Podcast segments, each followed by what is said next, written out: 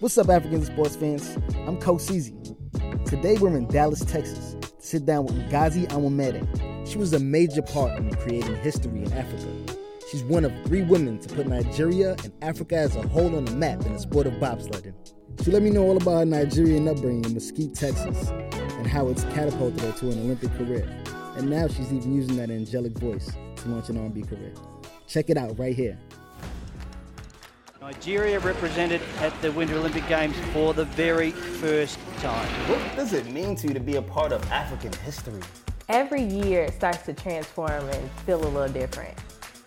Our last race for me was just super emotional because just looking back on like where we started mm-hmm. to like crossing the finish line, everything kind of came full circle. So for me, that was like the biggest thing.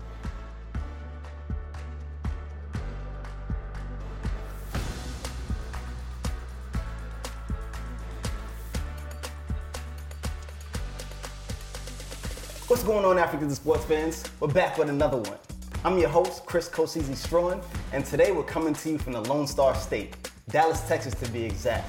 Today's guest is a major part of putting Africa in the history books. One of three women to put Nigeria on the map in the sport of bobsledding. Welcome to the show, Ngozi Onwumere.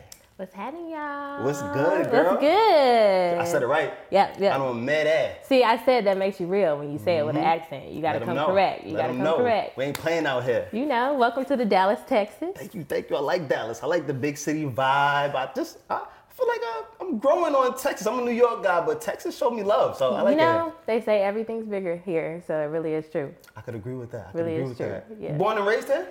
I was born and raised here, so Mesquite, Texas. You mm-hmm. know, everybody has this thing about saying like if you're from Mesquite, you actually have to say Mesquite versus Dallas, Texas. But I was born here, born and raised. Uh, did every sport in the book. Mm-hmm. Um, kind of just went on from there. I love it. My childhood. What does it mean to you to be a part of African history?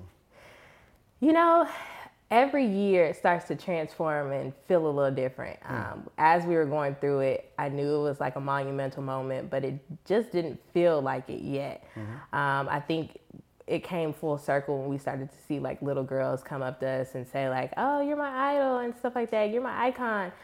Um, that's when it really started to ring true. But wow. like I think the years after that, when you get back into your everyday life, that's when it starts to ring like, oh wow, this really was history, right? Yeah. yeah. So. So what does it mean for you to be that that person that young girls can look up to in that in that aspect? Man, um, that right there was pretty much why we did it. Mm-hmm. Uh, for me specifically, that was like my highlight. Um, just knowing that I could be someone that I didn't necessarily have growing up. Um, even going into bobsled, I didn't even know what the sport was. So to have that representation there, you know, for little kids to look up to and know what the sport is and mm-hmm. just really start to invoke those thoughts like, okay, you can make up something too and be good at it. Like nobody in Nigeria knew what bobsled was. And now you know, it's pretty much a national sport. People know about it. I remember people were calling it bobsledge at first. Oh wow! so now you can actually go to Nigeria and people are like, "Oh yeah, bobsled. We know it. The three girls. They wow, did it, right?" Wow. okay, so take me back to Mesquite, all the way back.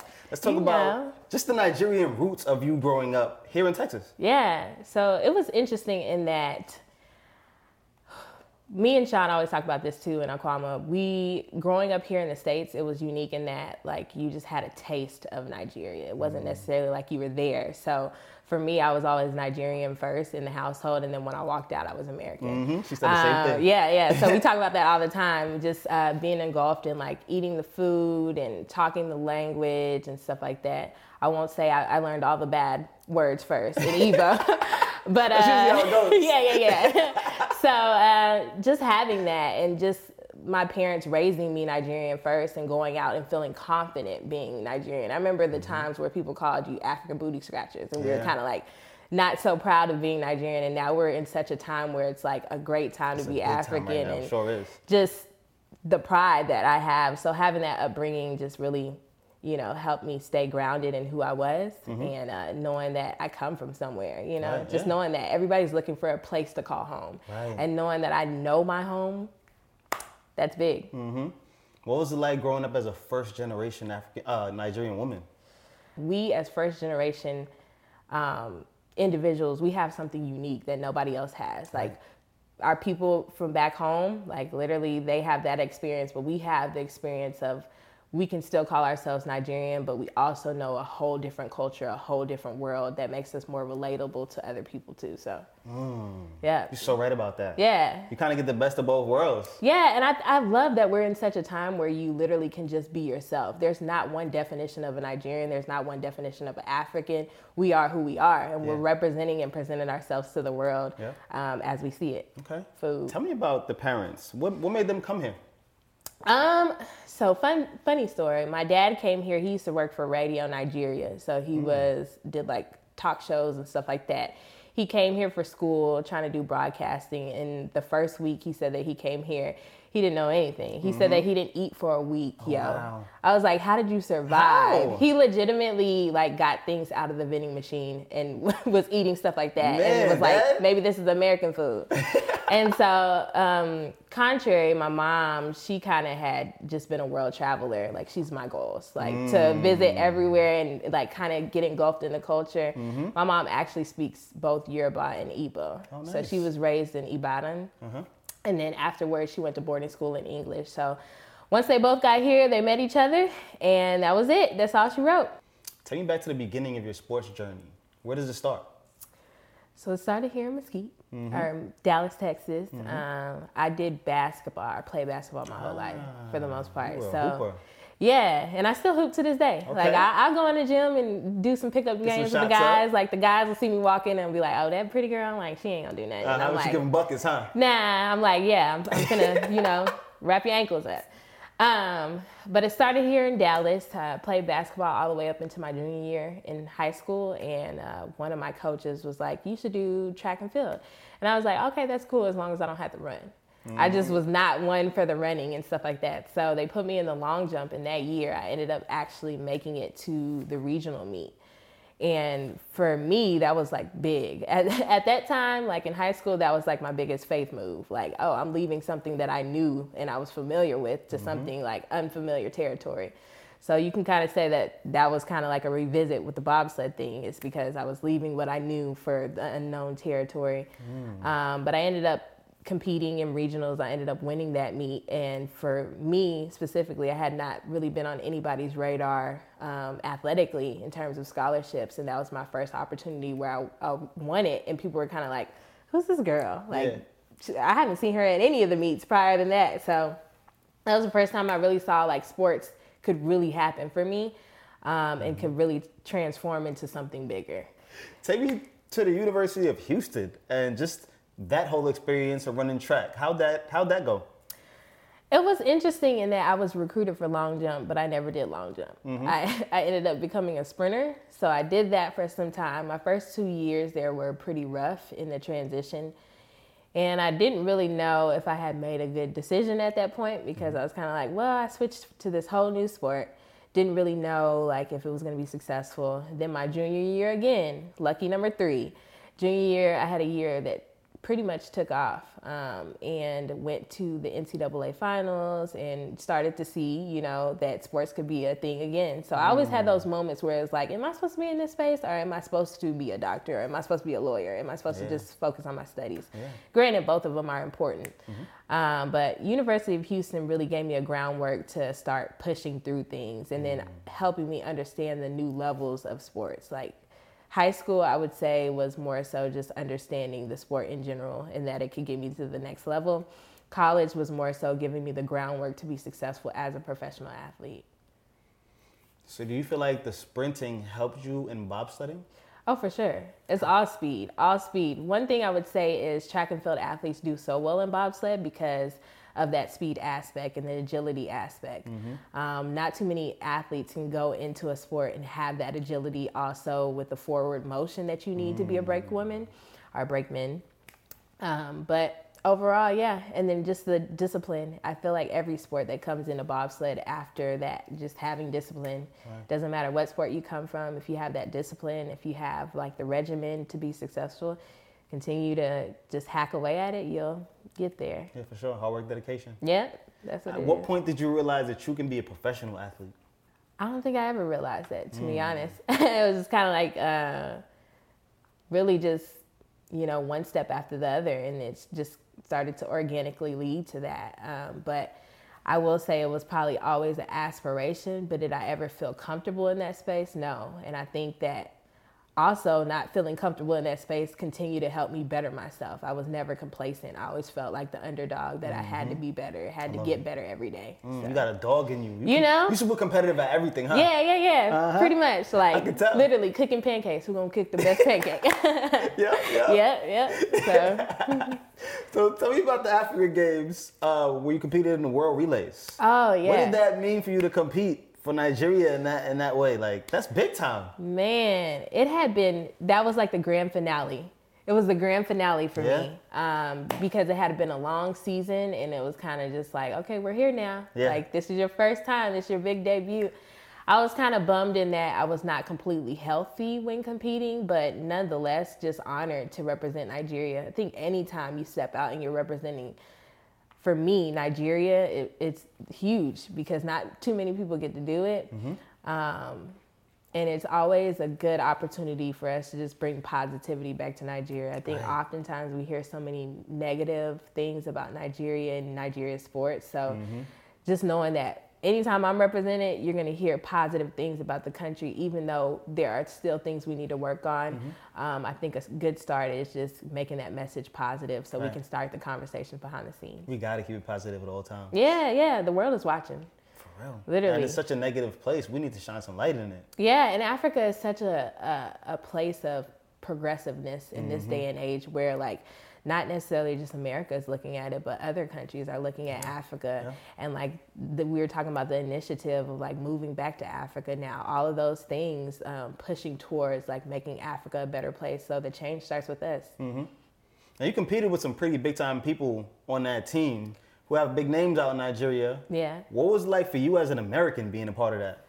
It was interesting in that being um, just from the diaspora, just trying to make sure that we bridge the gap between athletes home and um, abroad. That's a, always been a really big thing for me, and just helping us understand each other because I think athletes that live back home sometimes think that we're very different, but we're actually very similar in that we just really love culture. Mm-hmm. Um, we really love Nigeria. We really want to bring a positive light back to Nigeria. So just having that background and seeing how people were born, um, seeing like what things they had to go through to get to that position that they're in now, that was always a good, you know, groundwork for me to mm. just be able to see. Take me back to take me back to your relationship with Seun. You guys go back. We talked about Houston, but what's that dynamic like between you guys? Yeah, so it was unique in that in high school for me it was a really scary time for me to go to college and not know exactly if i was going to know anyone there mm-hmm. um, so Seun being that point of contact for me and my family kind of just gave us you know a, a, really sense of just being calm about going to college and transitioning in and then also having that mentorship aspect throughout college um, so that it was interesting in that like throughout college it was almost like a mentor mentee type of relationship but after that, we became more so friends. Mm-hmm. Um, so that seeing that transition was super amazing. Um, and then bobsled only expanded upon that. What was she like as a coach? Was she tough or was she more of like the player's coach type?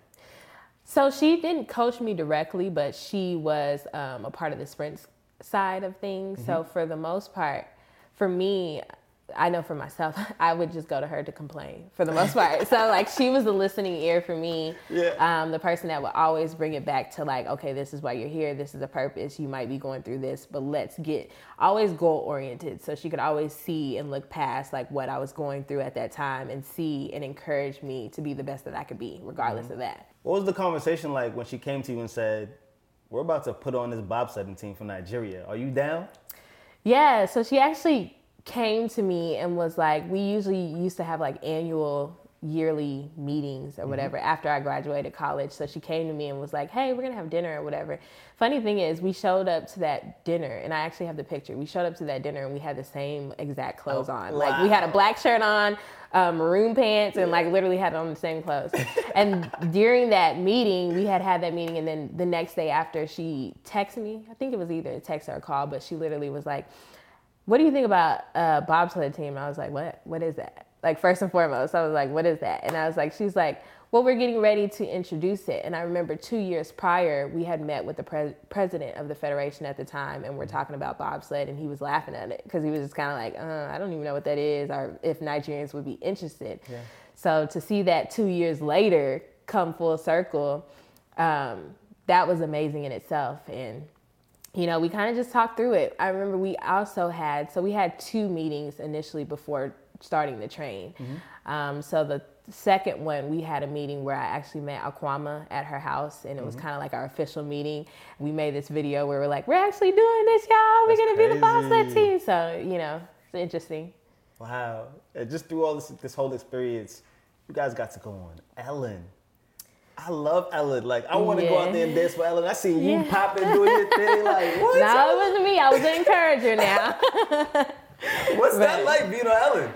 Man, I was that moment because um, I watched the Ellen show. So for mm-hmm. me, that was like really just a moment where everything kind of came full circle. I was like, I watched this lady every day, and like now I'm on her show, yeah. and so for me. And Seun and them will tell you, like behind the stage, I was kind of like, they're like, God, he's the one that loves Ellen. Like she's, you're gonna be on the show now, and I was just kind of like, just quiet in yeah. awe, like taking in the moment. Mm-hmm. I remember backstage we met Tiffany Haddish too, oh, yeah. so just seeing that, like, all the transitions of what it takes to bring the show, put the show on, and then like that five minutes. For the most part, we only got to talk to Ellen for five minutes, yeah. but that five minutes was like, oh, I'm man. here, you yeah, know. for real. I'm sure the whole fan back home was yeah. watching that. Yeah, and I love how we just stayed authentic. Like every media outlet that we ever did, for the most part, it was just mm-hmm. giving you guys ourselves. Yeah, you, you have know? to. It's important. Yeah, and just having that balance. Being an introvert, sometimes I have the ability to turn it on and off. yeah. So like when people meet me, sometimes behind the scenes, they're like, "Oh, she's actually really quiet." And then like sometimes in front of the camera, I'm like, I don't know. It just depends on the day that you meet me. So like, mm-hmm. just knowing that that Ellen experience was super authentic is, is really special, special big, to me. Big time high. Yeah. Give me some more of the highs and lows of this Olympic journey that you guys were on. So. I'm always a sucker to start with the positives. Okay. Our last race for me was just super emotional because just looking back on like where we started mm-hmm. to like crossing the finish line everything kind of came full circle. So for me, that was like the biggest thing. Another high for me was going back to Nigeria and visiting a charter school mm. and like just seeing how excited the kids were to see like me, somebody yeah. from Dallas, Texas, yeah. that's a normal girl that just had a vision yeah. that acted upon it. Um, that was a big thing for me. And then also just having more opportunity to go back to like Nigeria, yeah. go home, you yeah, know? Yeah. I think a lot of times we don't have those opportunities. So like to know that within a year I was visiting frequently and like being able to actually call it my home, that was a highlight for me. Hmm. And then for the negatives, there's always negatives. I just think that the learning curve was really vicious in that like, you know, you gotta learn it. Mm-hmm. It's a new sport. It's not going to be easy to learn. Um, you're going to have injuries. Injuries is a really big thing for track and field athletes. Coming from uh, track and field to bobsled, we're usually underweight, uh, underweight. So I had quite a few injuries during the season. Um, and then that's probably the only downside I would mm-hmm. have. I think any experience you're going to have negatives and right. positives, but I think here the positives outweigh the negatives. What are some of those lessons that you had to learn? Just be adaptable. Mm. and i'm using that to this day like just learn how to adapt. Like not everything is going to have a blueprint but if you have the mindset of just staying positive um, and staying teachable mm-hmm. um, you'll be able to get to your destination. So what was it like right before the olympics and you guys are getting ready to push that sled? What's that feeling like? It was surreal like literally to the point where I kind of felt like it was out of body. Mm. Like literally, as I was pushing the sled, I was like, I'm here. And mm-hmm. usually for me, like when I'm competing, I usually, as odd as it sounds, I really don't think. I become a machine for just the go. most part. I just go, mm-hmm. you know? But for the first time, I remember the last time we were going down, and I still remember it to this day, like how it felt kind of like just that surreal moment where you hear people cheering and stuff like that. And I was like, wow, we're actually here. Mm-hmm. And like the lights and stuff like that. Yeah. I remember Seun was like, let's go. And I was like, okay, we it's time. Baby, as soon go. as I heard that let's go, it was like, this is it. focused. Yep, yep. Yeah. That's so cool. Yeah. To be able to experience that, to have the whole fam watching in Texas and in Nigeria. Yeah. And a not even deal. Mm-hmm. just that, like around the world. I can't tell you how many like messages I got during that time where I was like, Oh, you locked in too? Like Australia, That's all types of stuff. Yeah. Wow, what a feeling. Man, it's a feeling like a once in a lifetime feeling. I know Mm-hmm. people say that all the time, but I think that that was just that experience and it will never be I'll never be able to live that type of experience again. Maybe it'll happen in other ways, Yeah, but another I'm like form, but in not other like forms, that. not like that. Yeah, I Yeah. could imagine. Yeah. I want to talk music. I've always loved music, and I think part of what bobsled has done for me is allowed me to be very fearless. Um, with music, there was always a lot of fear around it, in that, like, oh, is my sound going to be accepted, or where do I fit in here? But that's the thing. I don't think we have to fit in. Like, you create your own avenues, you create your own sound. So, like, for music, for me, it's always been a very, like, secure outlet for everything that I do. And mm-hmm. even like my first album that I actually released, the EP that was directly after the Olympics, because I just kind of was like, how do I put this experience in words? Mm-hmm. Like, how can I tell people how I actually feel and what I was going through without actually having to say it? And that's singing. Wow. Yeah.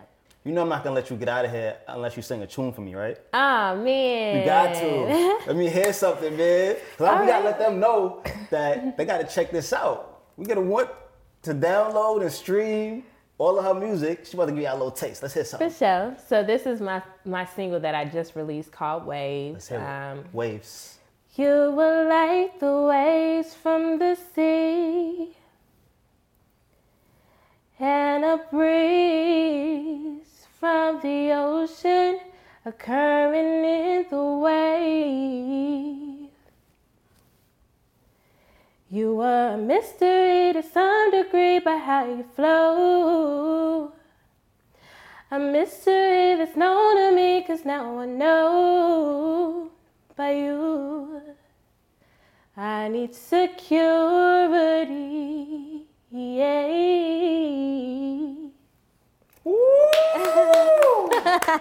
What? You know, I didn't something slight work. Something slight You got like that flowetry voice. You know? that, You like it? I like it. Who would you say it sounds like? I always get different sound alikes.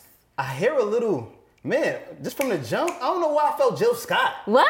Yeah. Okay, that's an honor. Felt a little That's Jill my girl, Scott, like, girl Jill Scott. Nice airy voice and ooh, your voice sounds like an instrument. You, oh, really? Yes. Well, you know what they say, voices are instruments. So, Man, like, girl, you could sing. Thank you. Wow. You gonna hit a note for me though?